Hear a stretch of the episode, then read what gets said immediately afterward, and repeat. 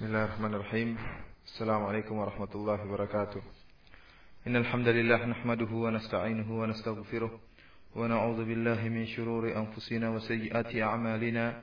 من يهده الله فلا مضل له ومن يضلل فلا هادي له. أشهد أن لا إله إلا الله وحده لا شريك له. وأشهد أن محمدا عبده ورسوله لا نبي بعده.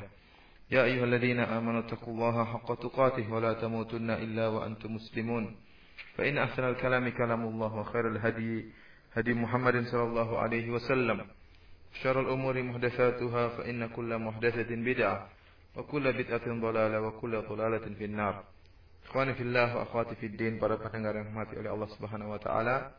Alhamdulillah kita telah sampai pada pembahasan hadis yang kelima dari kitab Umdatul Ahkam.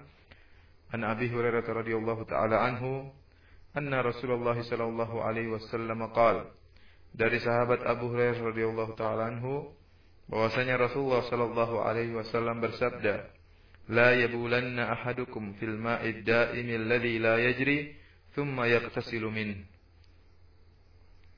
Janganlah salah seorang dari kalian buang air kecil yaitu kencing di air yang diam yang tidak mengalir kemudian dia mandi dari air tersebut. Wali muslimin dan diriwayatkan oleh Imam Muslim dalam satu lafal la yaghtasilu ahadukum fil ma'id da'imi wa huwa junubun.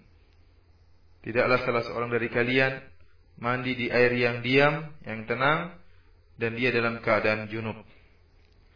Para pendengar yang rahmati oleh Allah Subhanahu wa taala, adapun riwayat yang pertama, la yabulanna ahadukum fil ma'id da'im alladhi la yajri thumma yaktasilu minhu.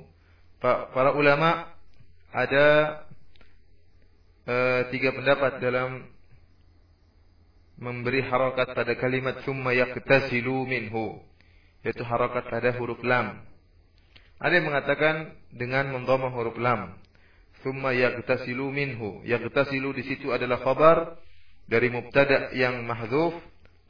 Takdirnya thumma huwa yaghtasilu minhu. Artinya, janganlah salah seorang dari kalian kencing di air yang tenang yang tidak mengalir, kemudian dia mandi dari air tersebut. Ada yang mengatakan bahwasanya lam di situ dengan fathah thumma yaghtasila minhu. Ini riwayat yang kedua. Dengan mentakdirkan an mahdariyah al mahdhufa yang dihapuskan. Takdirnya thumma an yaghtasila minhu. Apa bedanya? Riwayat yang kedua ini ya yang dilarang adalah menggabungkan antara kencing dan mandi dari air tersebut. Sebagaimana misalnya kita berkata La taqudis sayyarata wa tanama. Ay wa antanama. Janganlah engkau menyetir mobil wa antanama yaitu dan dalam keadaan engkau tidur. Yang dilarang adalah nyetir mobil sambil tidur. Adapun nyetir mobil tidak dilarang, tidur pun tidak dilarang. Kapan dilarang? Jika menggabungkan antara keduanya. La taqudis sayyarata wa tanama. Janganlah engkau menyetir mobil sambil tidur. Seperti di sini, La yabulanna ahadukum fil ma'id da'im alladhi la yajri thumma yaghtasila minhu. Artinya janganlah engkau uh, salah seorang dari kalian janganlah kencing di air yang diam yang tidak mengalir lantas dia mandi dari air tersebut. Larangannya jika menggabungkan antara kencing dan mandi dari air tersebut. Oleh karena itu, ikhwan sebagian ulama mengingkari uh, riwayat dengan memfathahkan ini ya memfathahkan, memfathahkan huruf lam yaitu dengan mansub.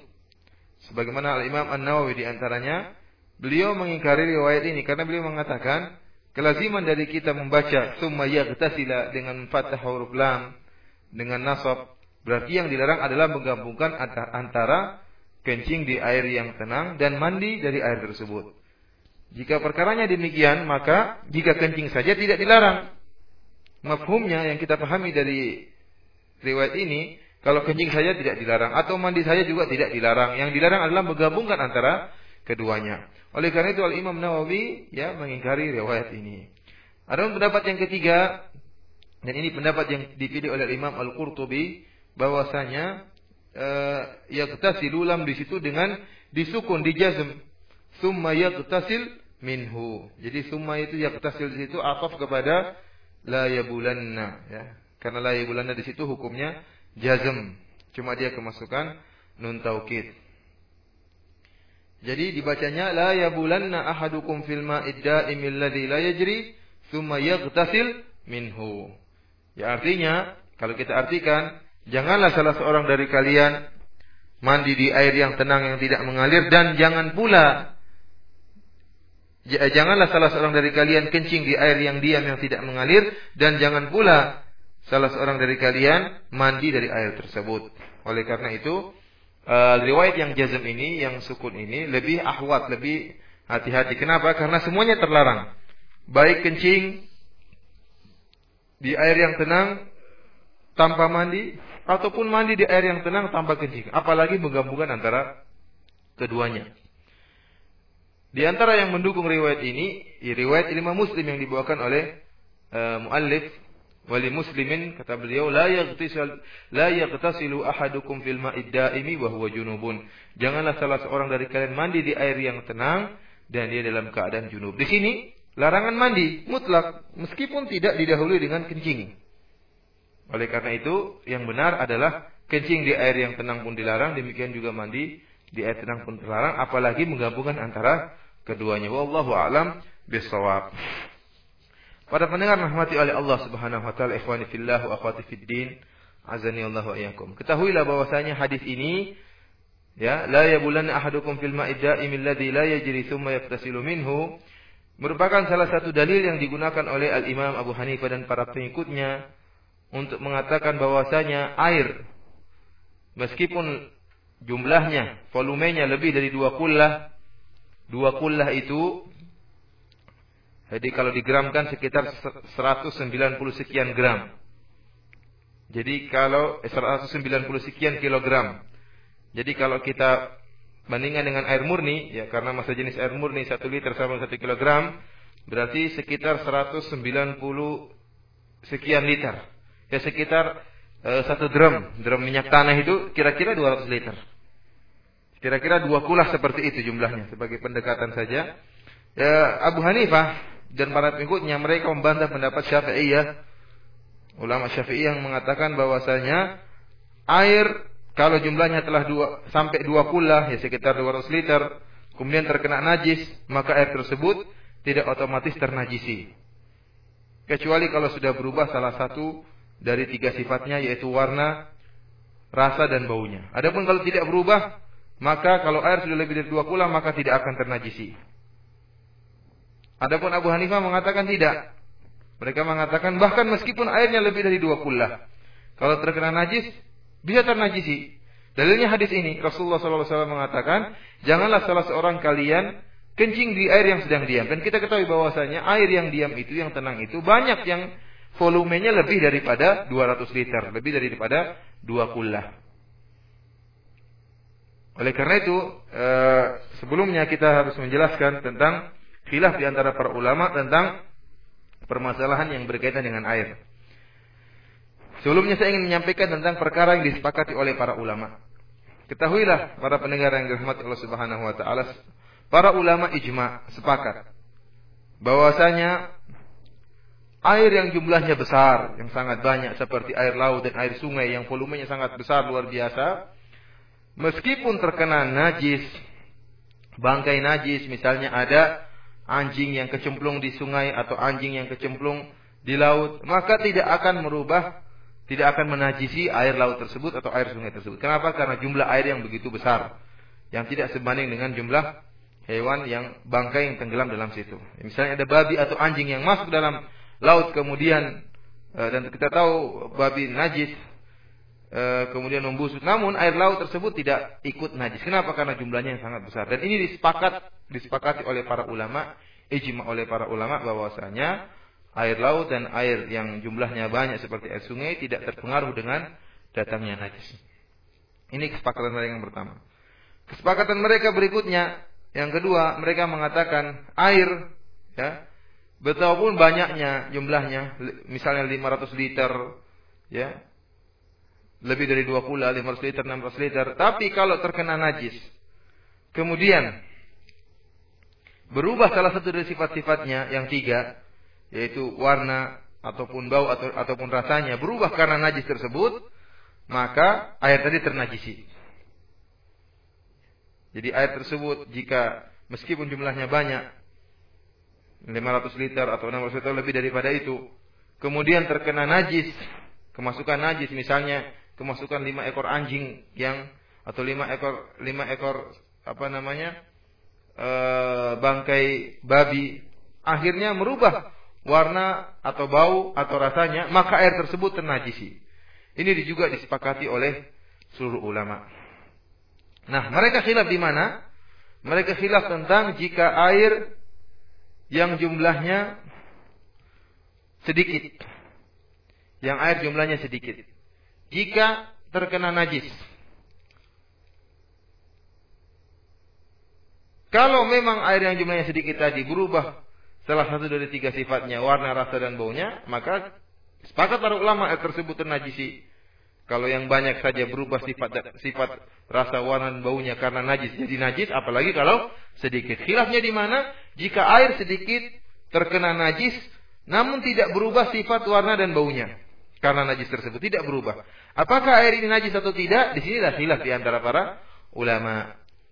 Az-Zahiriyah di antaranya Ibnu Hazm dan juga Imam Malik mengatakan air tersebut tidak ternajisi. Hanyalah ternajisi kalau berubah salah satu dari tiga sifatnya, warna, bau dan rasanya. Jika tidak berubah meskipun airnya sedikit maka tidak ternajisi. Adapun jumhur ulama mereka mengatakan, ya airnya ternajisi air yang sedikit. Jika terkena e, jika terkena najis maka air tersebut ternajisi. Otomatis ternajisi meskipun tidak berubah rasa warna dan baunya. Akan tetapi ikhwani fillah wa azani mereka khilaf ya. Kita katakan di sini jumhur maksud kami maksud kita adalah Syafi'iyah kemudian Hanafiyah kemudian Hanabilah jadi mazhab Imam Ahmad dan mazhab Imam Syafi'i dan mazhab Abu Hanifah semuanya sepakat. Kalau air sedikit itu terkena najis, meskipun tidak berubah warna, rasa dan baunya, maka otomatis air tersebut ternajisi. Hanya saja mereka khilaf tentang bagaimana bobit dari sedikit itu. Apa batasan dari perkataan kita air yang sedikit? Kapan bisa dikatakan air itu sedikit dan kapan bisa dikatakan air itu banyak? Khilaf di antara mereka. Adapun Syafi'iyah dan Hanabilah mereka mengatakan bahwasanya yang menjadi patokan adalah dua kullah. Karena Rasulullah Shallallahu alaihi wasallam bersabda, "Idza balagal ma'u kullataini lam yahmilil khabath." Jika air telah mencapai dua kullah, ya tadi kita katakan 190 sekian liter, yaitu sekitar 200 liter. Jika air telah mencapai sekitar 190 sekian liter, lam yahmilil khabath, maka tidak akan apa mengandung najis. Artinya apa? Jika terkena najis, maka air tersebut tidak akan ternajisi. Mafhumnya, ya, ini nas, nas Nabi, perkataan Nabi, air yang sudah mencapai 200 liter, jika tidak, jika terkena najis, maka tidak ternajisi. Kita pahami dari sabda Nabi ini, kebalikannya kalau kurang dari dua kullah, jika terkena najis maka otomatis akan ter, ternajisi. Dari sinilah maka uh, Syafi'iyah dan Hanabilah mentahdid memberi batasan bahwasanya yang dimaksud dengan air yang sedikit yaitu yang jumlahnya kurang dari dua pula yaitu 192 liter ke bawah. Dan ini pendapat ini diselisih oleh Abu Hanifah. Abu Hanifah mengatakan bahwasanya air yang menjadi patokan air sedikit atau tidak bukan dari volumenya, tetapi kita kita bisa lihat ya misalnya kata beliau kalau ada air di suatu tempat wadah air yang besar maka kalau kita gerakan dari ujungnya, kemudian ternyata ujung sana ikut ujung satunya ikut bergerak, ya, misalnya wadah tempayan air yang gede, coba kita gerakan air tersebut dari ujung yang paling belakang, kemudian kita lihat apakah ujung paling depan paling depan ikut bergerak. Kalau ternyata kita gerakan di ujung salah, salah satu ujung, kemudian ujung yang lainnya, air di ujung lainnya ikut bergerak, berarti air tersebut adalah air yang sedikit. Jika kita goyangkan air tersebut di salah satu ujungnya, ternyata di ujung yang lain airnya tidak bergerak, berarti air tersebut air jumlahnya banyak dan tidak terpengaruh dengan najis. Logikanya bagaimana? Logikanya Abu Hanifah rahimahullah bahwasanya najis itu bisa tersebar, mudah untuk tersebar. Tatkala najis kecemplung dalam air, tentunya dia akan tersebar. Bagaimana tahu tersebarnya? Kalau ternyata kita gerakan air di ujung tempayan, ternyata di ujung yang lain ikut ber, ber, ber, ikut bergerak, berarti tadi ada timbul tersebar. Berarti najis tadi ikut tersebar. Akan mudah tersebar ke ujung satunya. Adapun kalau kita gerakan air di sini ternyata di ujung yang lainnya tidak ikut bergerak, berarti najis tadi tidak tersebar. Dengan demikian Abu Hanifah membedakan antara air sedikit dengan air yang banyak dengan e, tadi dengan cara menggerakkan air di ujung dengan melihat apakah berpengaruh pada ujung lainnya atau tidak. Karena beliau di antara dalil beliau dengan hadis ini, la yabulanna ahadukum fil ma'id da'imil la yajri. Janganlah salah seorang dari kalian kencing di air yang tenang. Kita tahu bahwasanya air yang tenang itu banyak dan bahkan air yang tenang tersebut ada yang lebih dari dua kullah. Mungkin ada 300 liter, ada 400 liter. Namun Rasulullah Shallallahu Alaihi Wasallam tetap melarang. Karena kenapa bisa menimbulkan najis. Ikhwani fillah wa azani Allah wa iyyakum. Ini masalah khilaf yang kawi, masalah khilaf yang kuat di antara para ulama ya. Namun wallahu alam bisawab uh, saya sendiri lebih condong kepada pendapat yang dipilih oleh Imam Malik demikian pendapat Zahiriyah yang dikuatkan oleh Syekhul Islam Ibn Taimiyah dan juga dikuatkan oleh Syekh Muhammad bin Shalih Al Utsaimin apa pendapat mereka air tidak akan ternajisi bagaimanapun juga kecuali jika telah berubah dari salah satu dari sifat tiga sifat tersebut. Itu air jika, meskipun sedikit, jika terkena najis maka kita katakan tidak ternajisi. Sampai berubah warna, sifat dan baunya. Dalilnya apa? Dalilnya hadis Nabi Shallallahu Alaihi Wasallam. Innal ma'a tahurun la yughayyiruhu syai'. Tatkala Rasulullah sallallahu alaihi wasallam ditanya tentang bi'r budha'ah. Bi'run yulqa fiha hiyadun wa natanun wa luhumul kilab, yaitu suatu sumur di kota Madinah.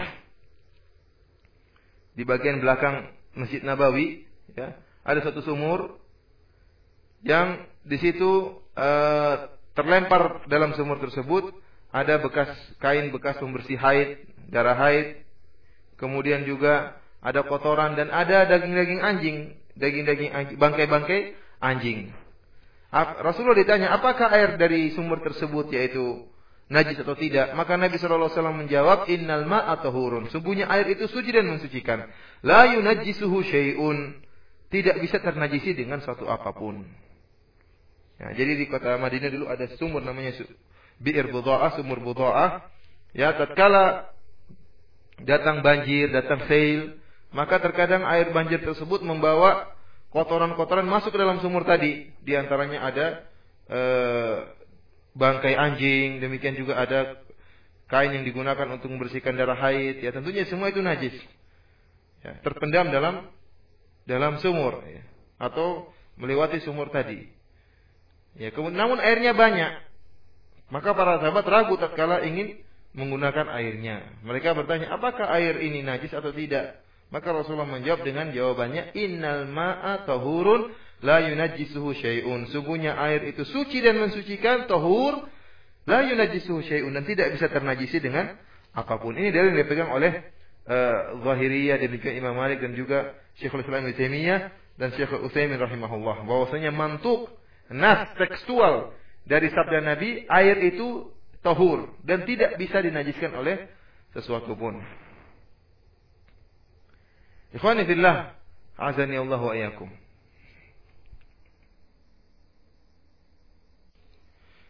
Sebagian ulama yang mengatakan bahwasanya air yang sedikit tidak otomatis ternajisi jika kecemplung najis selama tidak berubah sifat, rasa, bau dan warnanya.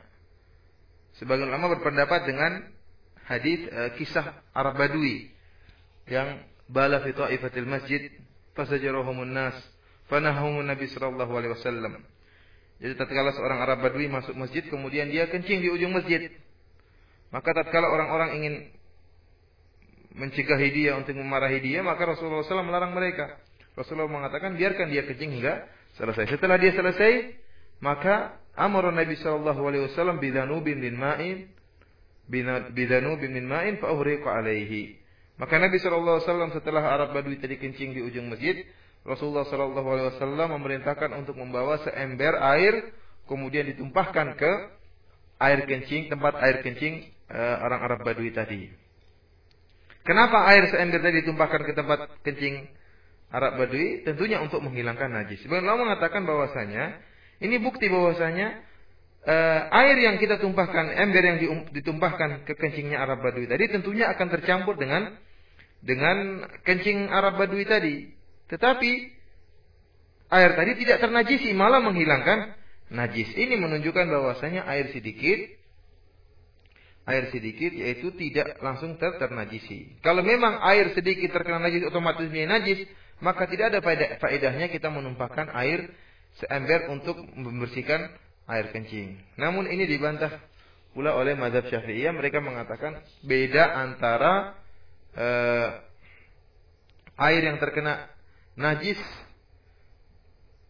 beda antara air yang didatangi kecemplung najis dengan air yang ditumpahkan untuk menghilangkan najis. Memang tentunya ber, berbeda ya, karena menghilangkan najis itu yang penting hilang ain atau zat daripada najis tadi. Berbeda kalau misalnya air seember kita taruh, ada air seember, kemudian ada orang kencing, semua sepakat bahwasanya air tadi ternajisi. Kalau ada air seember, kemudian datang seorang mengencingi air tadi, dalam ember tadi tentunya semua sepakat bahwasanya air dalam ember tadi ternajisi. Berbeda kalau ada air ya orang kencing di masjid, apalagi di zaman Nabi Shallallahu Alaihi Wasallam masjidnya itu dari dari tanah ya, sehingga Rasulullah Shallallahu Alaihi Wasallam e, memerintahkan para sahabat untuk sholat dengan memakai sendal atau memakai sepatu. Salu ala khifafikum yaitu salatlah pakai di atas khufuf kalian di atas sepatu sepatu kalian menyelisih orang-orang Nasrani yang mereka tatkala beribadah salat mereka melepaskan sepatu-sepatu mereka. Ini dulu dipraktekkan di zaman Nabi Shallallahu alaihi wasallam dan terus akan menjadi sunnah hingga zaman sekarang selama masjid yang digunakan itu seperti zaman Nabi Shallallahu alaihi wasallam yaitu pasir atau atau tanah yang memang, memang memiliki sifat menghilangkan najis ya. Kita tahu bahwasanya di antara yang menghilangkan najis adalah air, demikian juga pasir atau tanah. Nah, tidak yang sebagaimana dipraktikkan oleh sebagian orang. Ya. Kita di Indonesia kebanyakan masjid dari tegel ya, atau dari lantai, dari tegel. Kemudian ada sebagian ikhwah, sebagian teman yang kemudian masuk ke masjid pakai sendal. Ya, tentunya ini tidak dibenarkan. Apalagi kalau masjidnya terbuat dari karpet.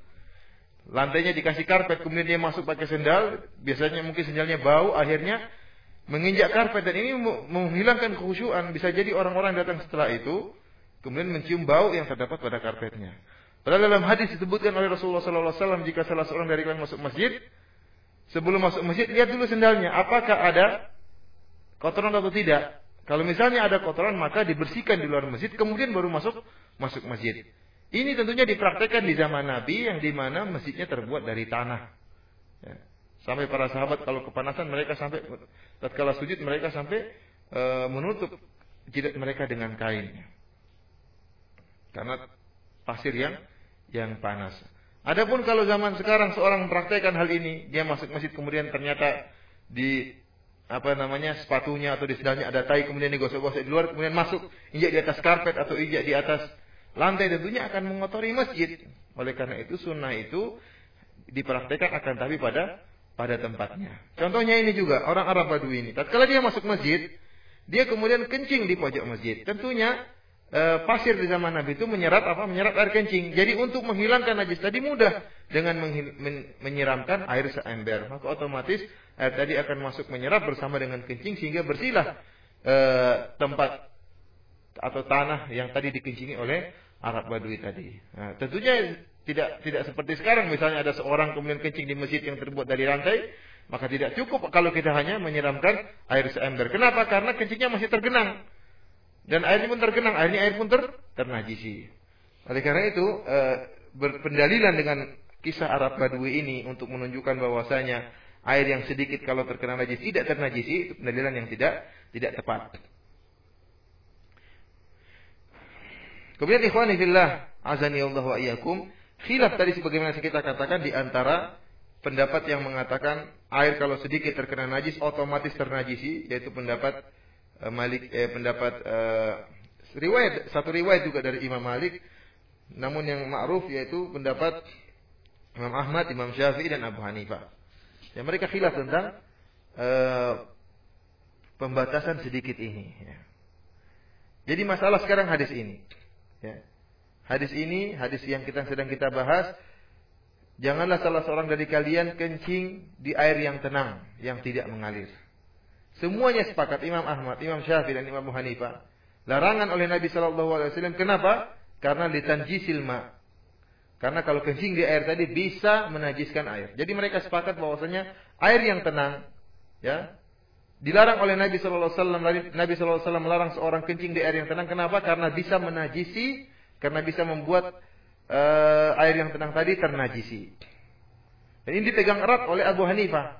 Oleh karena itu Abu Hanifah mengatakan, air meskipun lebih dari dua kullah, lebih dari 200 liter, kalau dikencingi maka tidak boleh karena najis bisa najis meskipun lebih dari dua dua kula dalil dengan dengan hadis ini menyelisih pendapat Imam Ahmad dan pendapat Imam Syafi'i. Syafi'i yang mengatakan tidak. Hadis ini hadis umum. Bahwasanya janganlah salah seorang kencing e, di air yang tenang. Ini hadisnya umum. Dikhususkan dengan hadis kullatain. Dikhususkan dengan hadis kullatain. Jika air telah lebih dari dua kullah maka tidak akan terkena najis. Ini lebih khusus. Jadi mengkhususkan hadis tentang larangan ini, larangan kencing. Hadis yang bab, hadis bab yang sedang kita bahas ini. Adapun Imam Ahmad dia punya cara lain. Dia mengatakan, la yabulanna ahadukum fil ini. Janganlah salah seorang dari kalian kencing di air yang tenang.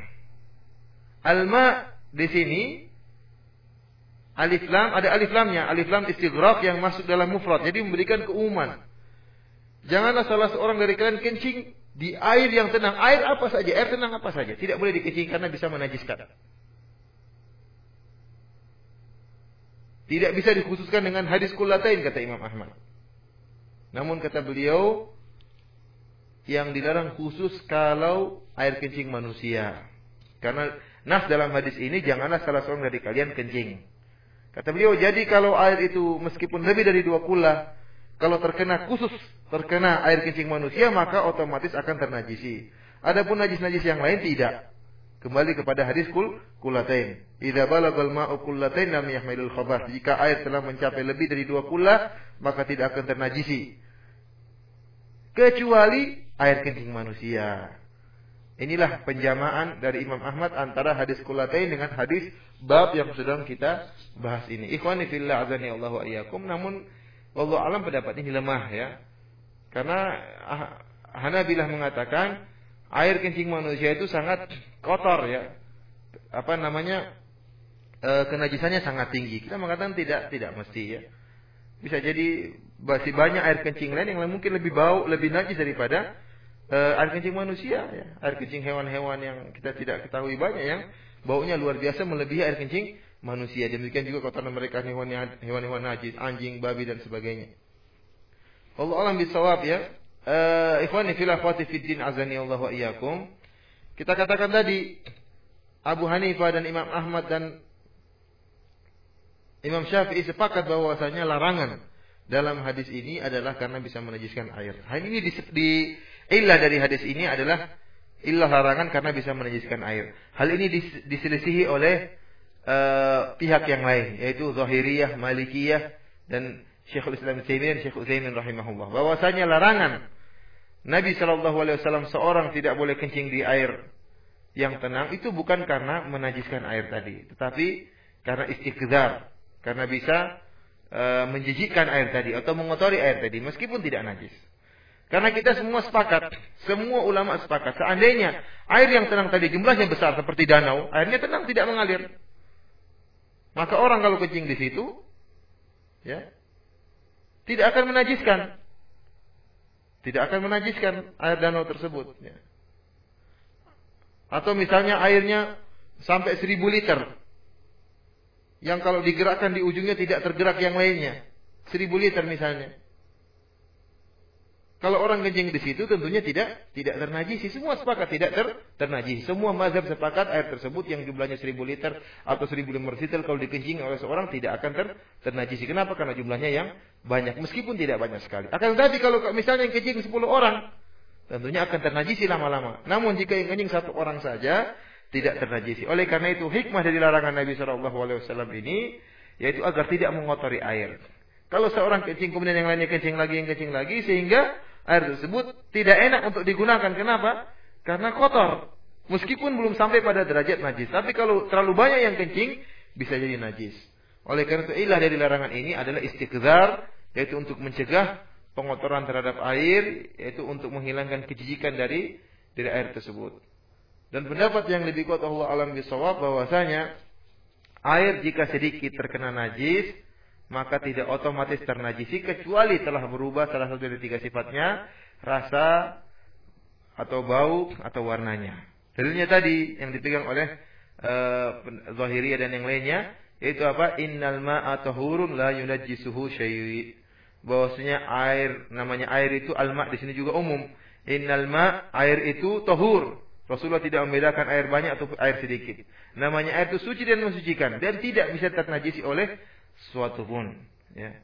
Air itu baik Rasulullah tidak mentafsir sedikit atau banyak. Umum, bahwasanya air itu umum, baik air yang banyak ataupun sedikit itu tohurun suci dan mensucikan dan tidak bisa ternajiskan dengan satu apa pun. Ini adalah mantuk dari hadis tekstual hadis. Adapun pendapat yang paling kuat yang dipegang oleh uh, jumhur yaitu hadis kullatain idza balagal ma'u kullatain lam yahmilul khabas kata mereka kata Rasulullah wasallam jika air telah lebih dari dua kullah sekitar lebih dari 200 liter maka tidak akan terkena najis meskipun ternajisi. Meskipun terjatuhi najis maka tidak akan ternajisi. Mafhum dari perkataan Nabi ini kebalikannya kalau begitu jika air kurang dari dua kullah kurang dari 200 liter terkena najis maka otomatis najis. Jadi mereka berdalil dengan mafhum. Dengan mafhum hadis ini. Adapun pendapat uh, Zahiriyah dan Malikiyah demikian juga Syekhul Islam Taimiyah dan Syekh Utsaimin rahimahullah mereka berdalil dengan mantuk hadis, tekstual hadis. Dan dalam pentarjihan mana yang lebih rajih? Kalau diadu antara mantuk hadis dengan mafhum hadis, maka lebih kuat mantuk dari hadis. Lebih kuat mantuk daripada hadis. Oleh karena itu kita berpegang pada mantuk tekstual hadis nas yang dinyatakan oleh Nabi bahwasanya air itu tohurun, baik sedikit maupun banyak, suci dan mensucikan. Dan tidak bisa ternajiskan oleh sesuatu pun. Ya. Ini lebih kuat daripada mafhum hadis. Kalau air sudah lebih dari dua kullah, maka tidak ternajisi. Kita kembali bahwasanya sabda Nabi Wasallam, Nabi tidak mengatakan, saya ulangi, Nabi tidak mengatakan jika air kurang dari dua kullah maka otomatis ternajis. Nabi tidak mengatakan demikian. Yang dikatakan oleh Nabi Shallallahu Alaihi Wasallam, air jika telah mencapai dua kullah, jika terkena najis maka tidak ternajisi. Idza balagal ma'u kullatain lam yahmilul khabar. Jika air telah mencapai dua kullah maka tidak terkena najis. Bukan berarti kalau kurang dari dua kullah otomatis ternajisi. Nabi tidak mengatakan demikian. Itu hanya mafhum mafhum dari hadis ini yang dipahami akan tetapi tidak Nabi SAW tidaklah menaskan hal itu. Wallah alam bisawab maksud Nabi SAW air itu biasanya kalau sudah dua kullah lebih itu terkena najis maka tidak ternajisi. Dan jika kurang dari dua kullah maka berhati-hatilah bisa saja ternajisi. Namun tidak mesti ter ternajisi. Wallahu alam bisawab. Inilah seputar khilaf yang berkaitan dengan hadis ini. Ikhwani fillah wa akhwati fid din azani Allahu ayyakum. Berkaitan dengan hadis ini, ya, e, banyak ulama yang mentambih dengan tentang pendapat Ibnu Hazm rahimahullah yang aneh dalam masalah ini. Ibnu Hazm rahimahullah, pendapat yang aneh yang tidak bisa ditawar-tawar lagi akan kesalahannya, dia mengatakan teks hadis Nabi yaitu la yabulanna ahadukum. Janganlah salah seorang dari kalian kencing di air yang tenang. Kata beliau, jika seandainya ada seorang yang kencing di eh, seorang yang kencing di tempayan atau beol di tempayan kemudian ditumpahkan ke air yang tenang tadi maka tidak mengapa. Yang dilarang hanyalah jika dia kencing langsung. Adapun kalau dia kencing di tempayan di satu tempat di ember kemudian dia tumpahkan ke air maka tidak mengapa kata Ibnu Hazm. Karena larangannya jika dia kencing langsung. Inilah pendapat yang sangat di, di dibantah keras oleh para ulama. Mereka membantah keras Ibnu Hazm atas perkataannya ini. Bahkan sebagian ulama mengatakan Ibnu Hazm tidak layak untuk beristihad gara-gara pendapatnya yang aneh ini.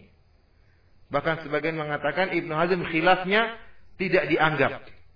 Kalau semua ulama memiliki pendapat kemudian diselisih oleh Ibnu Hazm maka khilafnya tidak dianggap dan tetap dianggap ijma para ulama. Adapun penyelisihan Ibnu Hazm tidak dianggap oleh para ulama. Kenapa? Karena pendapatnya yang aneh ini.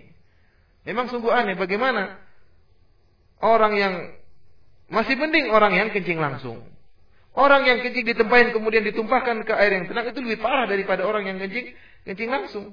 Karena orang kencing langsung mungkin masih ada kebutuhan pengen kencing kencing langsung. Adapun orang yang kencing ditempahin kemudian ditumpahkan, ngapain dia tumpahkan kencing yang lagi di setelah dia kencing di ember, ngapain dia tumpahkan ke uh, air yang tenang? Allah alam bisawab ikhwani fil afati fid din azanakum inilah salah satu kesalahan Ibnu Hazm dan subhanallah banyak ulama yang membantahnya di antara Ibnu Daqiq al dan Ibnu Hazm terus membela dirinya. Namun kesalahannya sangat zahir, sangat nampak dalam uh, permasalahan ini.